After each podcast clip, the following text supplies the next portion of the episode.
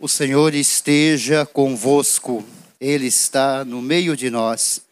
Proclamação do Evangelho de Jesus Cristo segundo João. Glória a vós, Senhor. Naquele tempo, perto da cruz de Jesus, estavam de pé a sua mãe, a irmã de sua mãe, Maria de Cleofas e Maria Madalena. Jesus, ao ver sua mãe, e ao lado dela, o discípulo que ele amava, disse à mãe: Mulher, este é o teu filho. Depois disse ao discípulo: Esta é a tua mãe. Daquela hora em diante, o discípulo a acolheu consigo. Palavra da salvação. Glória a vós, Senhor. Queridos irmãos, padres deonianos desta comunidade, queridos diáconos, irmãos e irmãs presentes aqui na nossa igreja matriz de Nossa Senhora de Lourdes ou nos acompanhando pelas mídias sociais. Quero começar a nossa conversa hoje com uma história. Hoje o tema é a casa do discípulo amado.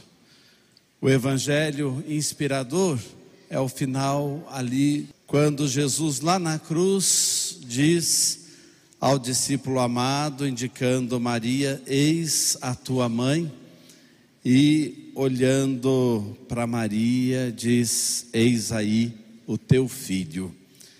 Vamos dar um mergulho neste evangelho e vamos ver o que Deus tem a nos dizer. E a história que eu me recordo dela e partilho com vocês foi contada por um padre que foi meu professor, um padre deoniano, padre Armindo Kunz. Ele dava aula de história da igreja. E de repente, no meio da aula, ele parou e nos contou um fato acontecido com ele. Ele disse que trabalhava no sul de Minas, no interior, isso provavelmente na década de 60, e ele recebeu um telefonema durante a noite na casa paroquial que ele precisava visitar um enfermo que morava numa fazenda daquela região. E ele disse: naquela época tudo era mais difícil e eu tive que arrumar o carro ali de madrugada enfrentar estradas ruins para chegar na fazenda. Cheguei lá, aquele senhor estava me esperando no quarto, sentado na cama, falando bem. Ele disse: quando eu cheguei, tive até um ímpeto de ficar nervoso, porque o homem estava bem ali e não era talvez nada de urgência, uma emergência para eu sair de madrugada da cidade procurando aquela fazenda, mas ele disse que já estava ali, falei, vou atendê-lo. E aquele senhor, então, conversou muito com o padre e disse assim: Padre, se eu disser ao senhor que eu fui um homem de fé, eu não fui. A única coisa que eu fiz na minha vida com respeito à fé, aqui na fazenda tem um oratório com a imagem de Nossa Senhora Aparecida. Esse oratório foi do meu bisavô, que passou para o meu avô, que passou para o meu pai.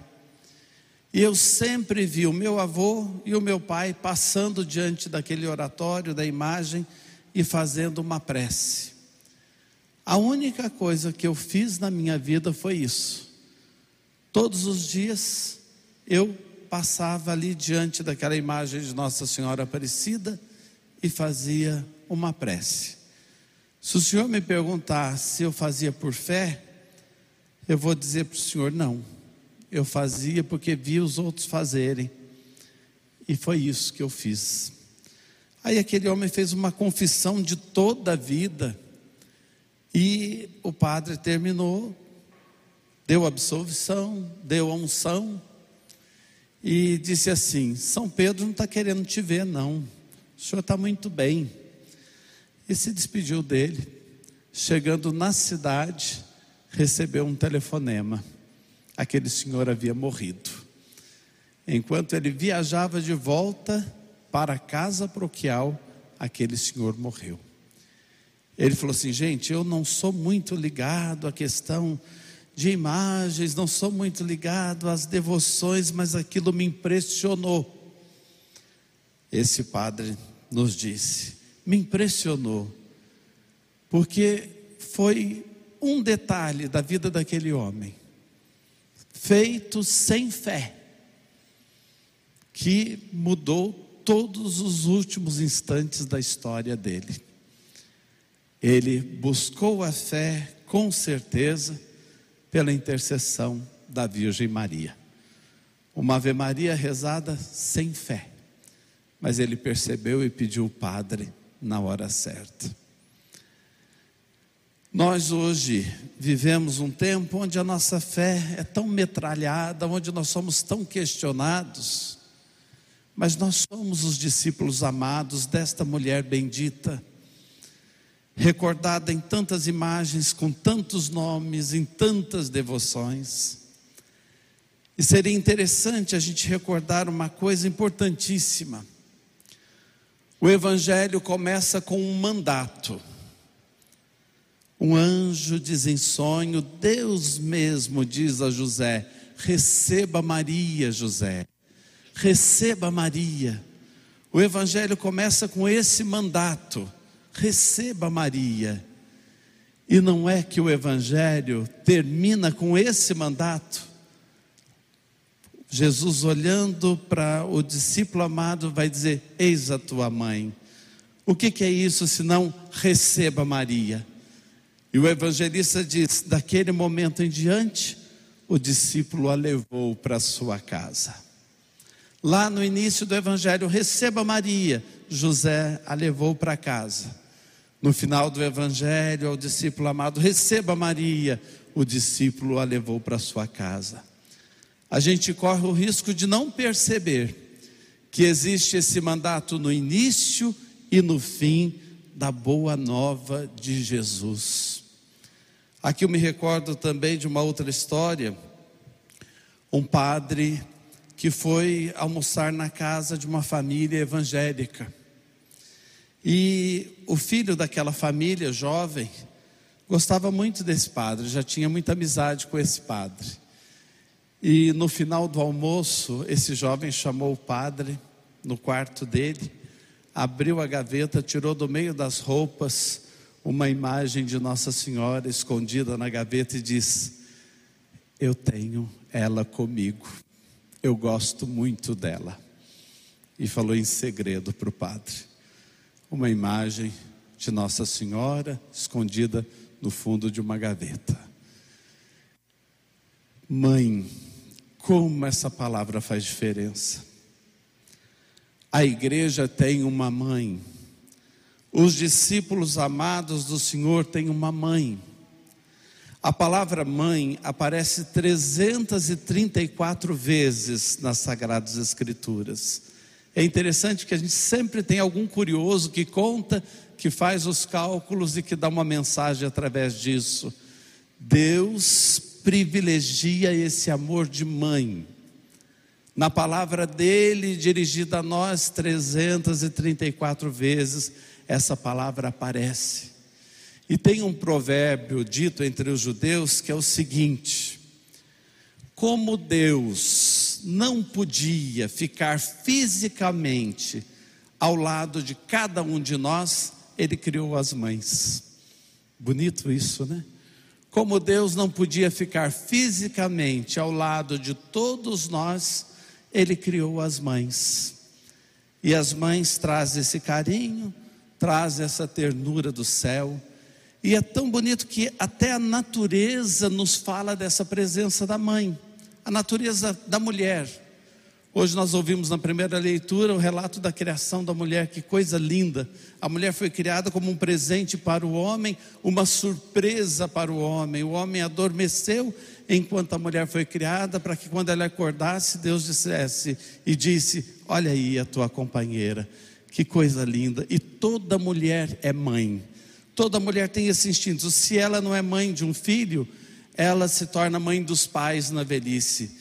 Se ela não tem um filho dela, ela se torna mãe de alguém, dos sobrinhos, daqueles que se aproximam dela. A mãe tem isso, a mulher tem isso na sua natureza, o aconchego. Toda mulher, na verdade, é mãe. E vejam o que a natureza nos diz: a mãe é mesmo uma presença pensada pelo Criador, porque pela vida fértil da mulher, nós sabemos, Deus quer garantir na vida do filho a presença da mãe. Chega uma certa idade que ela não vai poder mais ter filhos, se torna infértil, diferente do homem. A mulher se torna infértil porque ela tem que estar presente, ao menos no início da vida do filho, na infância, na adolescência, pelo menos a natureza nos diz isso. E essa presença é um jeito de Deus nos dizer que nos ama. Por isso que Deus coloca uma mãe para a igreja. Uma mãe, mestra, discípula e missionária que nós levamos para casa e que nos ensina constantemente. E que ontem a gente disse é a nossa madrinha no batismo no Espírito Santo em Pentecostes e toma conta da igreja. É a mulher que ora enquanto nós saímos em missão, como toda mãe faz pelos filhos, e o amor da mãe chega onde cada filho está. É essa experiência que a gente faz de Maria. Nós podemos dizer que ali aos pés da cruz, a filiação se multiplicou e um parto novo aconteceu. Aliás, falando do parto, a única dor que a gente encontra sentido para ela imediatamente é a dor do parto. A única dor que tem sentido. E Nossa Senhora estava sofrendo ali uma paixão na alma naquele momento em que Jesus sofria o suplício da cruz e a paixão no corpo. E ali ela deu a luz a todos nós, também pela ação do Espírito, como ela deu a luz Jesus, também pela ação do Espírito, ela deu a luz à igreja. Mas o que mais que nós podemos carregar desta mãe para a nossa vida? O que mais que nós podemos levar do mistério desta mãe em nossa história? Esta mãe é aquela que está atenta às nossas necessidades. Esta mãe é aquela que procura, a partir desta atenção, tomar conta de nós, nos trazer para junto dela, nos dar o seu carinho, nos dar a sua atenção. Esta mãe é aquela que além de observar as nossas necessidades, ela intercede, intercede. Está de mãos postas, como eu dizia agora há pouco, enquanto a gente vai em missão. E esta mãe age, age. Ela busca cuidar de nós. Aqui nessa paróquia eu passei por uma outra experiência, falando em ação e a mãe que aqui intercede por nós. Eu passei por uma outra experiência com a comunidade deoniana que muito me marcou. Certa vez, aqui nesse corredor entre a igreja e o salão paroquial, um leigo chegou dizendo para o padre: Olha, padre, eu quero é, entregar o meu cargo.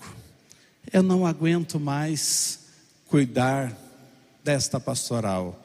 Eu não aguento mais estar à frente desse grupo. E o padre falou assim: Você vai entregar para mim? Isso eu ouvi. Foi uma lição para mim como seminarista. Você vai entregar para mim esse cargo? Não. Vai lá no sacrário diante do sacrário, entrega para Ele, porque foi Ele que te chamou. Eu lembro que, passado um pouquinho de tempo, aquele leigo voltou e falou assim: Padre, eu vou continuar, eu vou continuar, eu vou seguir. Porque ali, aos pés da cruz, nasceu a nossa missão. Olhando para Nossa Senhora, nós enxergamos a missão da igreja acontecendo, a missão de cuidar e proteger, guardar e amar todos os filhos. Olha que linda missão que ela recebeu. A lição de cuidar, de proteger, guardar e amar todos os filhos. Ela ali representava a igreja. E nela nós recebemos essa missão. Nela nós acolhemos essa missão. Então, se você estava desanimado no serviço da comunidade, é hora de se reanimar. Se você estava desanimado na sua pastoral, no seu movimento, na associação da qual você faz parte, na espiritualidade que você carrega, no grupo pelo qual você é responsável, é hora de você ir aos pés da cruz e com essa mãe aprender a guardar, proteger, cuidar e amar os filhos e filhas desta grande família que fazem parte da sua vida. E nesse sentido, a Madre Teresa de Calcutá tem uma oração muito bonita e um pensamento que vale a pena a gente recordar. Ela disse assim: Quando eu estiver triste, coloque alguém que precisa do meu consolo no meu caminho. Quando eu estiver com fome, coloque alguém no meu caminho de quem eu precise saciar a fome. Quando eu estiver com pressa, sem tempo, coloque alguém no meu caminho que precise ao menos de um instante da minha atenção. A nossa vida de servidores e servidoras do Evangelho deve ser assim Desde o momento em que nós nos tornamos discípulos amados, que levamos esta mãe para as nossas casas, nós temos um exemplo saudável, salutar, um caminho a seguir que é receita de felicidade para todos nós. Você quer ser feliz? Vive essa missão de cuidar, proteger, guardar e amar aqueles que Deus coloca na sua história, na sua vida. A começar dentro da sua casa, na sua família e depois então nos grupos que formam esta linda paróquia, esta linda comunidade. Não vamos desanimar nunca. Olhando para a Virgem Maria, para o fato dela estar de pé, na hora mais difícil, junto à cruz do seu filho, e pelo fato dali ela ter dado à luz todos nós, e nós a acolhemos em nossas casas, nossos corações, nossas famílias, nós vemos ali um exemplo de perseverança. E nós queremos seguir adiante. Nós somos os discípulos amados que descobrimos esta terra prometida a partir da igreja, através da igreja da qual Maria é figura, da qual Maria é modelo, é exemplo e para a qual a Maria é um espelho. E nós queremos, a partir desta terra prometida, plantar um jardim nesse mundo, antecipar um pouco do céu nas estradas da nossa vida. Que a mãe de Jesus, a Senhora de Lourdes, mãe de todos os discípulos e discípulas amados, interceda por nós. Amém.